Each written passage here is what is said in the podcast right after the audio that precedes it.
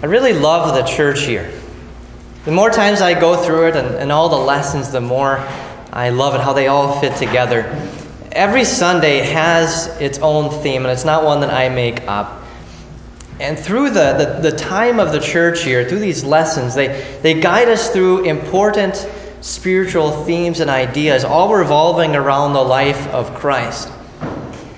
If you think back to, to Lent and even Advent, there are two Sundays that are more joyful amidst those more penitential seasons. The readings are all filled with joy and, and hope in seasons that, that kind of limit that. In Advent, that's the day we actually light the, the pink candle, the rose colored candle. Here in the Easter season, the, the church year does the exact opposite. Easter is a joyful season, one filled uh, with joy and happiness, and, and yet today, uh, it, it's a day that, that is seemingly less joyful. All the readings are, well, they're actually kind of depressing. Our, our Old Testament lesson from today, our, our sermon text from Lamentations, uh, Lamentations is one of the toughest books to read. If you want to feel something, turn off whatever drama show you're watching on TV and read Lamentations. And remember, this was written by a real person, Jeremiah, about real people, the, the people of Jerusalem, who were going through real tough situations the siege of their city, their captivity, and the destruction of their temple. So, why is this? Why do we read these lessons today? Why do we focus on, on these and on sadness just a few weeks after Easter? We've just come off this, this great spiritual mountaintop of Easter. There were trumpets and flowers, and the church was full. It was awesome. But the problem with, with great, wonderful emotional highs is there's always a low. And we live in this low, don't we? So we, we live in the real world. We have to go to work. We have to go, we have to do our homework, even our catechism homework. We have to do the dishes. We don't just live in the emotion of Easter or whatever uh, high we have. Our regular lives can often feel sad. Time for us can often feel like a drag. And so, by scheduling these lessons on Jubilate Sunday, the church acknowledges that. In the text from Lamentations, God acknowledges that. It's striking in our short text from Lamentations how many references are made to time. And even more so, how many of them are negative? Waiting, hope quietly. Jeremiah writes that his soul always remembers. And what does it always remember? His affliction and homeless wandering, the wormwood and bitterness. Older translations say the wormwood and the gall. Wormwood is a plant that has a terribly bitter taste. Everything it touches becomes bitter. Gall is short for, for gallbladder. You know, we use the, the term, the, the phrase, uh, the idiom, my heart breaks. Well, for the, the ancient Hebrews, their feeling really wasn't in their heart. It was, it was deeper, it was lower, uh, in their, their bladder and their, their vital organs. And here it's a metaphor for how much bitterness Jeremiah feels deep inside of him. It's as if God has ripped open his vital organs, spilling out his emotions. To Jeremiah and the people of Jerusalem, the siege of their city and the destruction of the temple probably seemed like unnecessary suffering. Why did God need to do this? And why, why is it going on so long?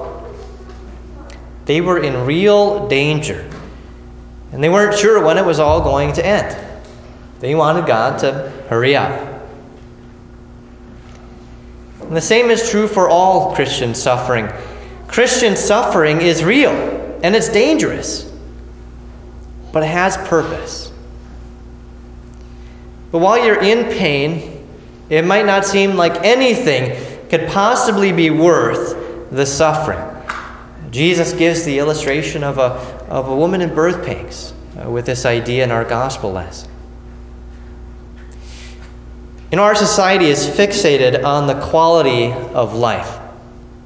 A baby in the womb yet doesn't have a full life, our society says, so it's a life worth aborting. Babies in the womb discover some issue or syndrome or disease that will affect their quality of life, well, they're worth being aborted. In life, too, uh, if, if I'm not happy, uh, I need to do something, or, or I have permission to do whatever makes me happy despite whatever anybody or God says. And the same is true on the opposite end of life. Elderly people who are suffering with what might be called a, a low quality of life are pressured to buy into the idea that, that they would be better off having their life ended early, uh, euthanized, which is just a polite way of saying a self murder, rather than being hooked up to tubes or, or being a, a burden on their family with their low quality of life. We have a hard time understanding suffering. We always want God to hurry up. To us, it seems as if God is being slow. It seems too long for us, and so we would do whatever we can to, to, to make our lives free from suffering, even if that means taking life out of God's hands and into our own. But of course, our perspective is skewed, just as it was for Jeremiah and the people of Israel, and also for the disciples on Maundy Thursday evening from our gospel lesson. Jesus had promised them that he was going to go away from them for a little while, and that they would weep and lament. But it was only going to be a little while. They were going to suffer, but he would see them again. And soon they would see him again and rejoice. Their suffering would be turned into rejoicing. And what that meant was that even though they couldn't see Jesus, that didn't mean Jesus had left them. They just couldn't see him. Imagine a, a, parent of a toddler who, who opens the door to the outside to throw out the trash. He doesn't go outside, but he just throws out the trash and he shuts the door and he comes back inside, goes in the other room. With a toddler who, who heard the door slam, he runs to the door and he thinks that the parent left him all alone. And so he stands there crying and, and, and weeping and lamenting. But then from, from within inside the room behind him, the parent calls his name. And all of a sudden they realize that, that they're not alone. Martin Luther spoke this way about the book of Lamentations and, and what our suffering seems to be like for us and what it really is to God. He said, Our suffering looks like a wall or a fortress, even that separates us from God uh, like a slammed door would, would separate us. But in actuality, God is not separated from us. God is right there inside the wall with us. And that suffering, that wall, serves a purpose in keeping even worse things, like the eternal separation from God, out. And yet, for a person without faith, suffering is always an offense to them and always harmful. It never has a purpose. And they think that God has abandoned them, even though God has promised otherwise, and He's proved it by raising Jesus from the dead. And so they'll try to work out their suffering on their own, maybe even trying to find a, a silver lining in their suffering. But for someone with faith, a Christian, Suffering might not be any better. In fact, it may be worse. But Christians are, are free to hate suffering. We don't have to look for a silver lining in it because we don't have to work it out on our own. But through faith, we can begin to see that, that suffering has purpose. It's in suffering where, even though it may seem God is the most hidden, we can't see Jesus like he's behind a, a wall or, or fortress or door, but that he's right there with us. God was no closer to mankind than when Jesus was suffering on the cross. And likewise, when you and I suffer our crosses in Jesus' name, God is right there beside us. This is what defines who we are as Christians. Not that we don't suffer because we're Christian, but because we do. We call something what it actually is. We don't deny the fact that we aren't able to see Jesus. We don't deny the fact that Jesus went to heaven after his resurrection. We don't deny the fact that this is hard. Our Christian life is hard, and that we do have to wait. Again, with the references to time, Jeremiah says, The Lord is good to those who wait for him, for the soul who seeks him. It is good to hope quietly for the salvation of the Lord. This may be one of the most difficult passages in Scripture. The idea of waiting is the hardest thing to do when we're suffering. The movie we watched here at church on Friday night, Paul, Apostle of Christ, gave this great example. Imagine you're, you're in a boat in the middle of the ocean. And you can, you, can, you, you can see water as far, as far as you can see. And you take some of the water from the ocean and you put it into your hand. And immediately that water begins running out between the cracks in your fingers back into the ocean. The world lives for the water in the hand. And they will do whatever they can to stop it from, from running out and, and to keep it in their hand. They want to have their best life now, and they'll do whatever they can to make their life free from suffering, even if that means ending life early. But Christians, they don't live for the, for the water in the hand. The water in the hand lasts only a little while. Christians live for the ocean, for heaven. That doesn't mean, of course, that Christians are left alone to suffer on earth, but that Christ is with us in suffering. That's why Christ gave to us the waters of baptism.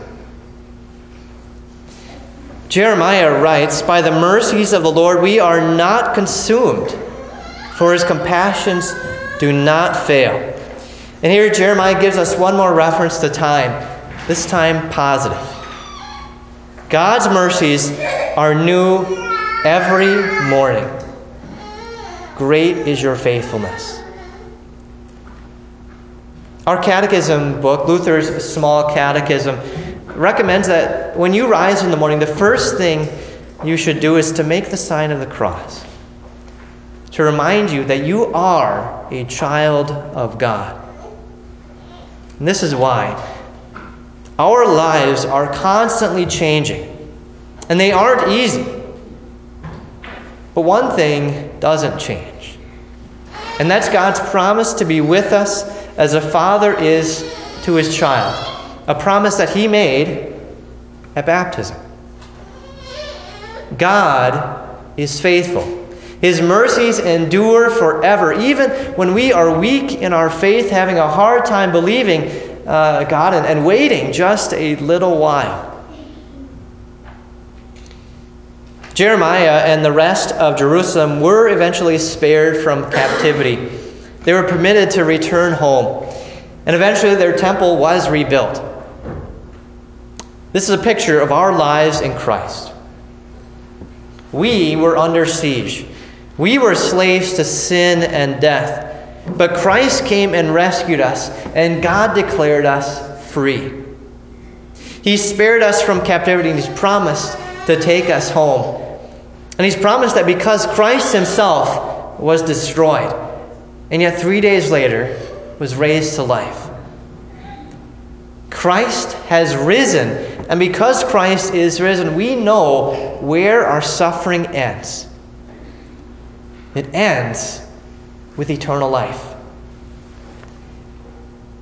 In Christ, we can wait. In Christ, we can hope quietly for the salvation of the Lord. Now, that doesn't mean Christians always need to be happy. We don't have to be happy when we suffer. God gives you permission to not like suffering, to weep and lament but we can be joyful. Joy is something deeper, something often not understood. Joy is grasped through faith in God's promises. So, jubilate. Shout out with joy to God. His mercies are new every morning because Christ is risen. He is risen indeed. Amen. Glory be to the Father, and to the Son, and to the Holy Spirit, as it was in the beginning, is now, and ever shall be, forevermore. Amen. Please stand for our offertory.